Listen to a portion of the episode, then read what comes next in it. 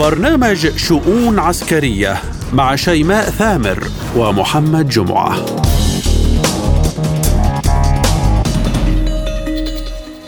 ملفات عسكرية وشؤون جديدة من وكالة سبوتنيك الإخبارية بموسكو. نتناوب على تقديمها لكم أنا شيماء ثامر. وأنا محمد جمعة ونستهلها بالعناوين. وثائق سرية عن البنتاغون لهجوم أوكراني مضاد وبلينكين يؤكد أن الأسابيع القادمة ستشهد هذا الهجوم. روسيا تدرب بيلاروسيا على صواريخ ألكسندر إم النووية. إسرائيل تؤكد قدرتها على ضرب إيران دون الحاجة لواشنطن وطهران تؤكد إحباطها هجوما على مقر وزارة الدفاع الإيرانية. بعد المغرب هولندا تشتري قاذفات صواريخ إسرائيلية فما هي حاجتها لذلك؟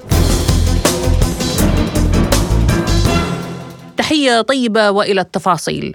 أعلن وزير الخارجية الأمريكي أنتوني بلينكين بأن الهجوم المضاد للجيش الأوكراني قد يبدأ في الأسابيع المقبلة حيث وضعت الدول الغربية التي تدعم كيف هدفين نصب أعينها. يتعلقان بالتدخل في الأزمة الأوكرانية الأول مساعدات عسكرية لأوكرانيا والثاني هجوم مضاد بالأسابيع القادمة. وردا على سؤال حول ما إذا كانت الولايات المتحدة تعتزم دعم كييف في رغبتها بالقتال من أجل الاستيلاء على شبه جزيرة القرم ودونباس بالقوة تحدث لسبوتنيك خبير المعهد الدولي للدراسات الإنسانية والسياسية فلاديمير بروتر. هذا تصريح استفزازي.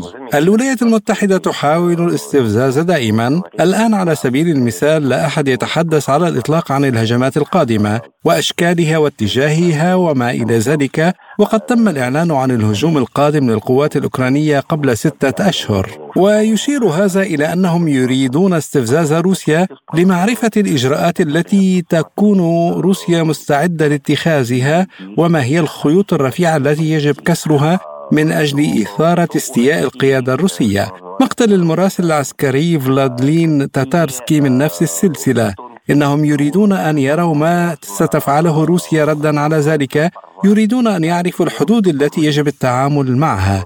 إنهم مهتمون بخطط الاتحاد الروسي. يقولون سنهاجم وسنأخذ شبه جزيرة القرم وهم لا يفهمون لماذا لا تقول روسيا ردا على ذلك أنها ستمزق أوكرانيا إلى أشلاء بعد ذلك. إنهم يستمرون بالاستفزاز دون انتظار الإجابة. في سياق متصل نشرت صحيفة نيويورك تايمز الأمريكية مجموعة من الوثائق المسربة بشأن المحاولة الوشيكة للقوات المسلحة الأوكرانية لشن هجوم. مضاد هذه الوثائق نسبت إلى وزارة الدفاع الأمريكية البنتاغون.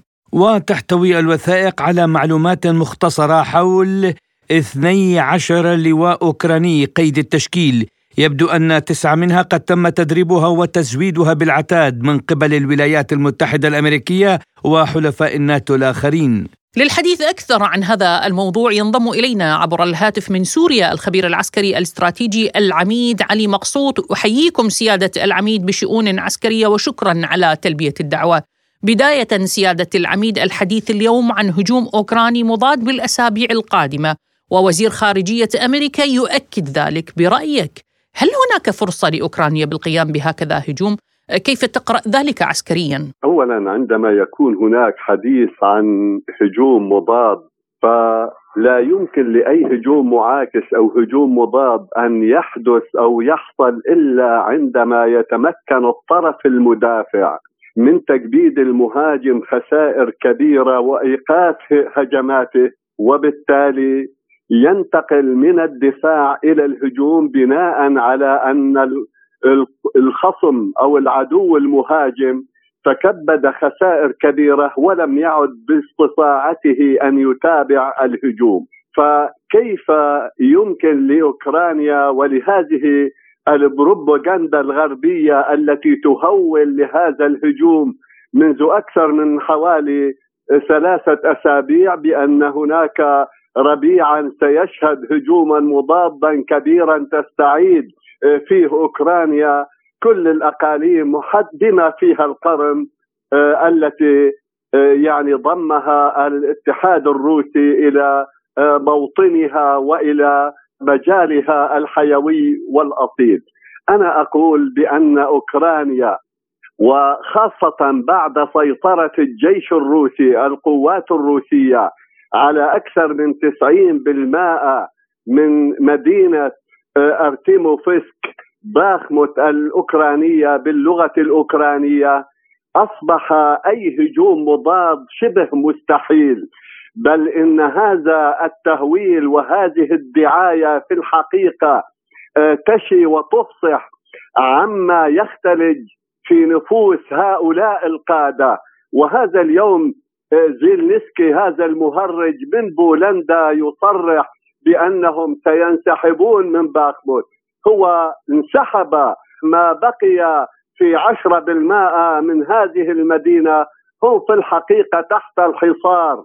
وبسقوط آه، سكة القطار آه، أنا أقول أو منطقة السكك الحديدية أنا أقول بأن روسيا هي من يعني حيد هذه المنطقة منطقة السكك الحديدية عن التدمير لأنه بحاجة إلى استخدامها. بالمختصر أي هجوم مضاد أصبح من المستحيلات ولا يمكن لأي قوة تأتي تعزيزات تعزيزا من الدول الغربية ومن الدول المجاورة لروسيا تأتي إلى أوكرانيا فهي أعجز من أن تحضر البيئة الملائمة والمناسبة للانتقال إلى هجمات مضادة. فعندما يدمر آه، تدمر الخطوط الدفاعية التحصينية وتكبد آه، القوى المدافعة خسائر مهولة كبيرة وتفقد كل خطوطها الدفاعية. ما هو الخط الذي ستستند إليه القوة المهاجمة إن كان الهجوم من التماس أو الهجوم من الحركة. ما هو الخط الدفاعي الذي سيؤمن آه هذه هذه الهجمات المضادة؟ إذا لا يوجد حتى إمكانية لتحرك أي قوة إلى الهجوم. ولذلك هذا الحديث في الحقيقة هو للتغطية على هذه الهزيمة الكبرى.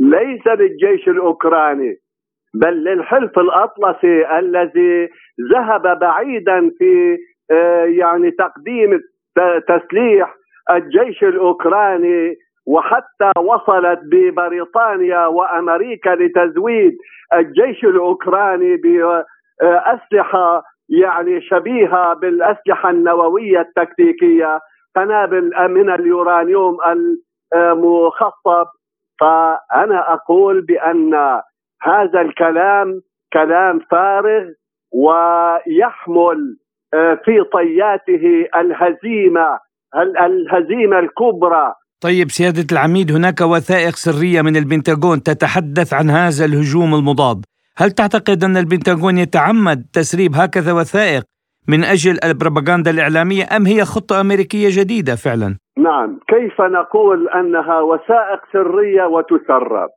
إذا آه، الولايات المتحدة الأمريكية والبنتاغون تحديدا وخاصة بعد الخطاب الذي سمعناه آه، من رئيس أركان الجيوش الأمريكية المشتركة فكان كلامه واضحا لا تستطيع أمريكا أن تخوض صراعا على أكثر من جبهة. وبالنسبة إلى ما يحدث في أوكرانيا آه، لا تستطيع آه، كل التعزيزات خاصة أن مستودعات الأسلحة والذخائر نضبت إن كان في الدول الغربية وحتى الولايات المتحدة الأمريكية.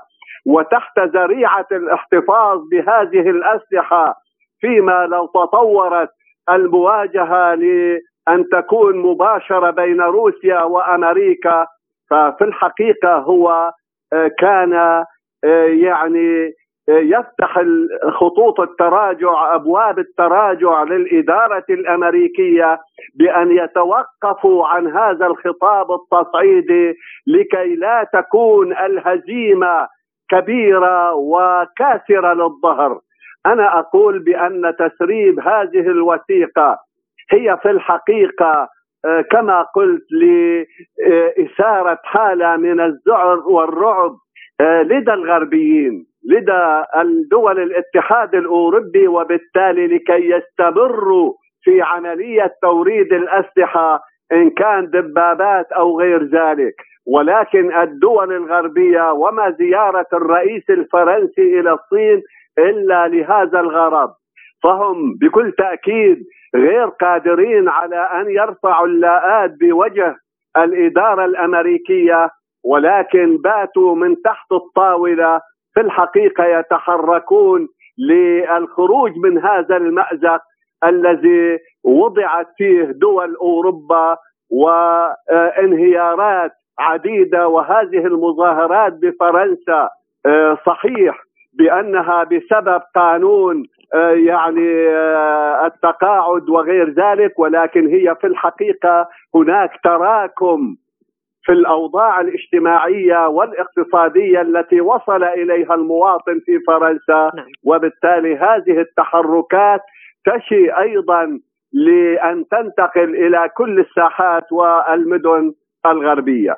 طيب سيادة العميد على الجانب الآخر روسيا اليوم تدرب بيلاروسيا على صواريخ ألكسندر النووية كيف تنظر إلى هذه الخطوة؟ هل الآن الأوان لمفهوم عسكري جديد على خلفية الأحداث الأخيرة خاصة بعد انضمام فنلندا لحلف الأطلسي؟ أه لا شك وعندما تعلن روسيا سياستها الخارجية وتحدد العدو أه الرئيسي هو الولايات المتحدة الأمريكية فهذا يعني بأنها ستضع استراتيجية جديدة. لا يمكن أن تحدد الاستراتيجيات إلا بعد أن يحدد العدو.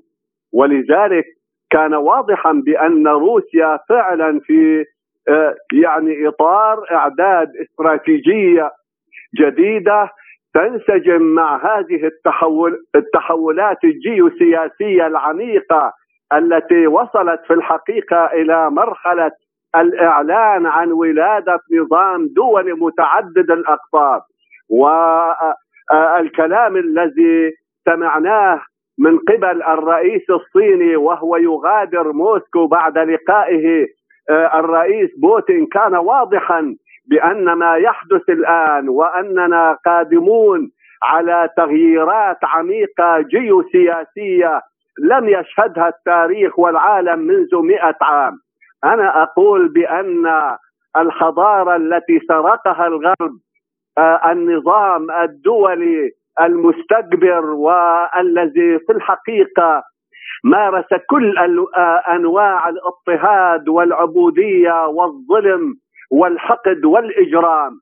في الحقيقة سيدفع الثمن غاليا والانهيار على كل الجبهات وخاصة عندما تطال آه، القيمة الحقيقية للدولار هذه العملة التي شكلت آه، محور السياسات المالية والتعاملات العالمية آه، لقرون. أنا أقول بأن هذا الانهيار الذي ضرب النظام الغربي بقيادة الولايات المتحدة الأمريكية يعني أسخن الجراح في جسد الاتحاد الأوروبي وحتى الولايات المتحدة الأمريكية. والرئيس ترامب بالأمس أعلنها بأن هناك في الحقيقة ضربة وخسارة للدولار لم يشهده تاريخ الولايات المتحدة الأمريكية. اذا في الحقيقة نحن أمام آه، صورة بدأت ترتسم تجلياتها في المشهد الدولي بأن هذا النعيق وهذا الهراء والأصوات النشاز آه، والدعاية آه، الحاملة للتهويل وغير ذلك في الحقيقة لا تعبر لمن يدرك طبيعة المواجهة وما حصل في الميدان إلا الهزيمة والهزيمة المنكرة ولكن يراد من كل هذا هذا الضجيج أن تستمر أوروبا في تزويد أوكرانيا لكي لا يكون الانهيار سريعا ولكي يفسح المجال امام الإدارة الأمريكية للانعطاف والتحول والإعلان عن آه، الالتقاء على طاولة المفاوضات. ميدانيا الآن روسيا تتقدم وتسيطر على باخموت، يعني سيادة العميد كيف تقرأ هذه الحركة الميدانية للجيش الروسي؟ لا شك بأن الجيش الروسي يتحرك في الحقيقة بناء على مبدأين. المبدأ الأول أن يجنب القوات الروسية الجيش الروسي آه، قدر المستطاع اي خسائر في الأرواح. يعني لا يريد للغرب آه، أن يكون لديه آه، قضية يعلق ومشبك يعلق عليه هذه الهزائم وبالتالي ينفس خطابه وما أعلن عنه من أهداف بأنه يراد تاليب الشعب الروسي وانقلابهم على الرئيس بوتين بعد أن تزداد الأمور الاقتصادية والاجتماعية سوءا. ولكن بالجانب الاقتصادي روسيا انتصرت ودمرت الاقتصاد الغربي. في مجال يعني الخسائر البشرية في الموارد البشرية الروسي في الحقيقة تعامل بعقلية عسكرية غاية في الحكمة وفي الأداء العسكري آه، النوعي فرغم كل التحصينات وكل آه، ما آه، أعد له منذ عام 2014 لكي تكون أوكرانيا منصة وقاعدة للهجوم على موسكو رغم كل ذلك كان هذا التقدم والإنجاز لو حسبناه بالمساحات الجغرافية وأيضا بتدمير القدرات العسكرية الأوكرانية والتمويل الذي قدم من الغرب بأكثر من 200 من 180 مليار دولار من قبل الدول الغربية والولايات المتحدة الأمريكية وبعض الكيانات الأخرى. أنا أقول بأن هذه الخسائر التي جردت القوات المسلحة الأوكرانية من عتادها البحري ومن مواقعها البحرية بنسبة تزيد عن التسعين بالمائة. الخبير العسكري الاستراتيجي العميد علي مقصود كنت معنا ضيفا كريما بشؤون عسكرية. شكرا لكم وحياكم الله. وإلى هولندا. بعد المغرب هولندا تشتري قاذفات صواريخ إسرائيلية. الحكاية بدأت على النحو التالي أن المغرب اشترى منظومة الإطلاق المدفعي بلوكس من شركة إليبيت للنظم العسكرية. والحكاية اليوم تنتقل إلى هولندا. تفاصيلها معك يا محمد. نعم يا شيماء اليوم هولندا تحذو حذو المغرب حيث سيتلقى الجيش الهولندي نفس أنظمة الإطلاق الدقيقة والعالمية من طراز بولس من البيت للأنظمة. لأول مرة منذ سنوات سيمتلك الدفاع الهولندي مدفعية صاروخية وأنه ضروري للدعم الناري الفعال لأنه يصل إلى مسافات أبعد ولديه حمولات أكبر ويمكن أن يصل إلى هدفه بشكل أسرع من أصول الدعم النارية الحالية. للحديث أكثر عن هذا الموضوع ينضم معنا عبر الهاتف الخبير في الأزمات والتفاوض في مركز البحوث الاستراتيجية الدكتور أمين إسماعيل. أهلا بكم دكتور بشؤون عسكرية وشكرا على قبول الدعوة. بداية دكتور والسؤال الذي يطرح نفسه ما حاجة هولندا الآن للمدفعية؟ ولماذا برأيكم تحديدا من إسرائيل؟ من الواضح أن هولندا في طريقها إلى الدخول إلى الأزمة الروسية الأوكرانية هذا الأمر يتناقض مع ما هو معروف من الحياد الهولندي في فترة طويلة بعد الحرب العالمية الثانية. لكن لماذا إسرائيل؟ لأن إسرائيل الآن تملك تقنية عالية جدا في مجال الصواريخ والمسيرات مجال الطائرات آه، التي تم تعديلها من الطائرات والنماذج الأمريكية. وأيضا هنالك تسهيلات آه، في الدفع وتسهيلات اقتصادية ماليه تقدمها إسرائيل إلى هولندا وإلى كل الدول الأوروبية والآن آه، الأزمة قد تمتد لتشمل كل دول الاتحاد الأوروبي على الجميع الآن أن يستعد سواء كان بشراء أسلحة أو بتعديل ما هو موجود عنده خاصة وأن أوروبا ابتعدت عن الصراع المسلح لفترات طويلة جدا منذ اربعينيات القرن الماضي، لذلك في تقديري اتجاه هولندا إلى إسرائيل يتعلق فقط بالتقنيه التي تمتلكها إسرائيل وبالتسهيلات في الدفع والاجراءات المالية السهلة، وهذا واجب على هولندا الآن حتى تشارك بما تشارك به الدول الأوروبية في دعم أوكرانيا في الصراع مع روسيا. طيب دكتور أمين يعني من الخبراء من يقول إن إسرائيل تريد تزويد أوكرانيا بالسلاح ولكن عن طريق طرف ثالث للحفاظ على علاقتها مع روسيا، كيف تقرأ ذلك؟ هذا واضح وأن إسرائيل ليس لديها تعهدات ولا ولكن لديها مصالح.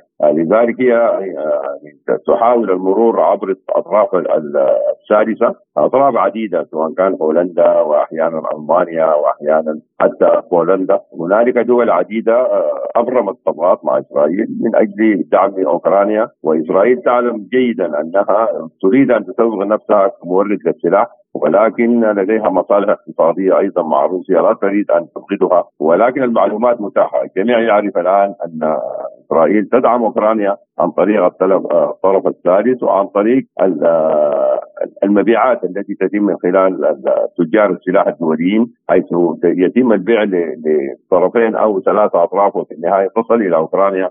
بطريق غير مباشر. دكتور أمين يعني في أي الحروب لفتت هذه المنظومة أقصد المنظومة الإسرائيلية الانتباه إلى أهميتها وأنها أهم الأركان آه التي تمتلكها لقدرات الردع، هل هي بالفعل كما توصف؟ هي استخدمت آه، داخل إسرائيل في حربها آه، مع حزب الله وفي قصف المناطق المحاذية لإسرائيل في الجانب اللبناني وفي الجانب السوري في مزارع الشبع. والآن هي تخرج من النطاق الإقليمي إلى النطاق الدولي بما تملكه من مواصفات ومزايات وقدرة تدميرية عالية. آه، لذلك تعتبر هذه الصبغه آه، اولا هي نوع من الدعاية ونوع من التجريب وتغير في موازين الحرب على الأرض إذا وصلت إلى أوكرانيا. لأنها لها قدرة تدميرية وسرعة في اطلاق المغزوفات وبالتالي أنا أعتقد إنه إسرائيل ربما تدخل في سوق السلاح بصورة موسعة لأنها تمتلك التقنيات ولديها مصانع عديدة ولديها تعاملات سابقة مع عديد من مناطق الأزمات في أفريقيا وفي اسيا وفي أوروبا الآن من أوسع الأبواب. لو نتحدث عن الجانب التقني يعني شركة إلبيت للأنظمة الإسرائيلية تقول عن قاذفة الصواريخ بولس بأنها نظام صاروخي مدفعي مستقل كيف تفسر هذا المصطلح؟ المدفعية المستقلة هي المدفعية التي لا تحتاج إلى إلى أي دعم أو إسناد من من أنظمة أخرى بمعنى مكتفية من ناحية الحرب الإلكترونية، مكتفية من ناحية التوجيه الاصابات، آه، مكتفية حتى من ناحية العمل في الرؤية الليلية وفي ظروف الطقس المختلفة. آه، اذا هي تتوفر لديها كل الإمكانيات إنها تعمل مستغلة، يمكن أن تكون مجموعات منفصلة من بعضها البعض، أعتقد انه كل ثلاثة مجموعات بتمثل منظومه آه، واحدة يمكن أن تعمل مستغلة عن بقية المنظومات الصاروخيه والمدفعية الأخرى. لذلك هي فيها امتيازات ولكن في النهاية يتوقع فيها آه، السعر وخدمة ما بعد البيع في ايصال المعطوفات المطلوبة والذخيرة.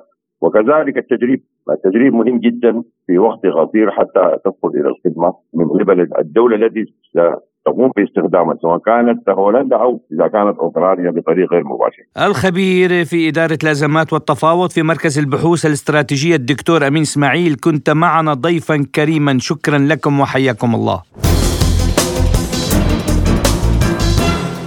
وإلى إيران وتل أبيب حيث أكد رئيس هيئة أركان الجيش الإسرائيلي استعداد إسرائيل لشن هجوم استباقي على إيران دون مساعدة الولايات المتحدة الأمريكية وعلى الرغم من بعد المسافة. معتبرا أنه مثل هذه الضربة ستكون ساحقة بحسب تعبيره. واضاف بمقابلة في إذاعة الجيش الإسرائيلي نحن مستعدون للعمل ضد إيران والجيش الإسرائيلي لديه القدرة على الضرب في كل من البلدان البعيدة والقريبة من الوطن بحسب تعبيره وختم حديثه بأنهم يعرفون كيف يتصرفون بمفردهم وأن دولتهم ذات سيادة تحتفظ بالحق في اتخاذ قراراتها. من جهة أخرى أحبطت القوات الإيرانية هجوما بطائرة مسيرة استهدفت مجمع تابع لوزارة الدفاع وسط مدينة أصفهان خلال الليل. وفي أوقات سابقة ألقت طهران باللوم على إسرائيل في هجمات على منشآت نووية ودفاعية. من بينها هجوم بطائرة مسيرة على مركز صناعي تابع لوزارة الدفاع بالقرب من أصفهان. بينما لم تؤكد إسرائيل ولم تنفي مسؤوليتها عن هذه الهجمات. لتسليط الضوء على هذا الملف ينضم معنا عبر الهاتف من طهران الخبير بالشأن الإيراني الأستاذ صالح القزويني. مرحبا بكم أستاذ صالح بشؤون عسكرية وشكرا على تلبية الدعوة. بداية أستاذ صالح رئيس أركان الجيش الإسرائيلي يؤكد أن إسرائيل قادرة على توجيه ضربة لإيران دون الحاجة إلى واشنطن. إلى أي مدى يمكن لإسرائيل أن تقدم على هذه الضربة؟ دون دعم أمريكي، السؤال الأهم ما التهديد الذي تمثله طهران لتل أبيب؟ بسم الله الرحمن الرحيم، في البداية تحية لكم وتحية لكل المستمعين الكرام.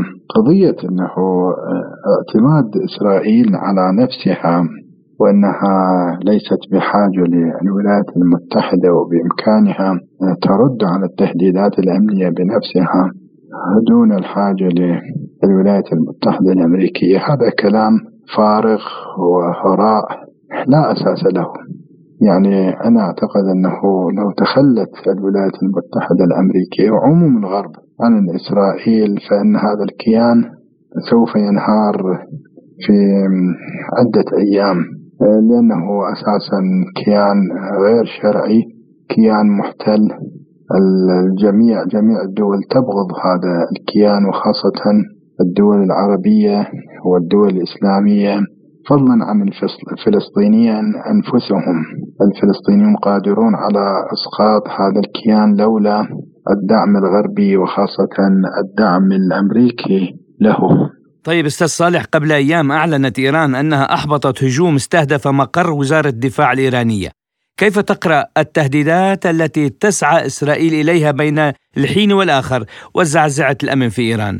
طبعا أعلن أكثر من مسؤول إيراني أنه لم تكن هناك آه، أي عملية أو خرق أمني أو ما قيل بهجوم بمسيرة صغيرة ضد آه، منشأة عسكرية في أصفهان آه، يعني حتى الآن تعلن السلطات الأمنية الإيرانية عن وجود مثل هذا الهجوم. وطبعا هذا لا يعني أنه آه، إسرائيل بريئة من من أي عمل من أي خرق من أي انتهاك للسيادة الإيرانية والسعي إلى الإخلال بالأمن الإيراني. على العكس من ذلك آه، ربما تكون إسرائيل ضالعة في كل الخروقات الأمنية والعمليات الإرهابية التي تحدث في إيران. ختاما أستاذ صالح قبل أيام تعرضت دمشق لضربات إسرائيلية راح ضحيتها مستشارين عسكريين إيرانيين. إيران أكدت أنها سترد بوقت وبزمان مناسبين. من جهة أخرى اليوم فلسطين تغلي يعني إسرائيل تقصف مناطق متعددة واقتحامات بالمسجد الأقصى. سؤالي هل من الممكن أن يكون الرد الإيراني في تل أبيب نفسها أم بطريقة أخرى؟ بخصوص السؤال الثالث نعم إيران أعلنت بشكل صريح وواضح أنها سترد على الهجوم أو الاعتداء الإسرائيلي حملت إسرائيل المسؤولية في يعني قتل الضابطين المستشارين الإيرانيين في سوريا ولكن هناك قضية وهي أنه آه، بما أن إسرائيل لم تتبنى الهجوم لم تعلن بشكل رسمي أنها هي التي قام بذلك قامت بذلك فمن المتوقع أن إيران ترد بشيء بطريقة أو بأخرى على هذه هذه هذه الجريمة آه، سواء كان في إسرائيل في تل أبيب في سائر أماكن فلسطين المحتلة أو حتى ضد المصالح الإسرائيلية آه، في الخارج. الخبير بالشأن الإيراني الدكتور صالح القزويني شكرا لحضوركم الكريم وحياكم الله. إلى هنا نصل وإياكم مستمعينا الكرام لختام حلقة اليوم من شؤون عسكرية. رافقناكم بها من خلف المكسار محدثتكم شيماء ثامر. وأنا محمد جمعة وشكرنا موصول لضيوفنا الكرام بهذه الحلقة الخبير العسكري العميد علي مقصود والخبير في الأزمات الدولية الدكتور أمين إسماعيل. والخبير بالشأن الإيراني الأستاذ صالح القزويني. للمزيد يمكنكم زيارة موقعنا الإلكتروني. arabicsputnik.ae دمتم بأمان الله وحفظه.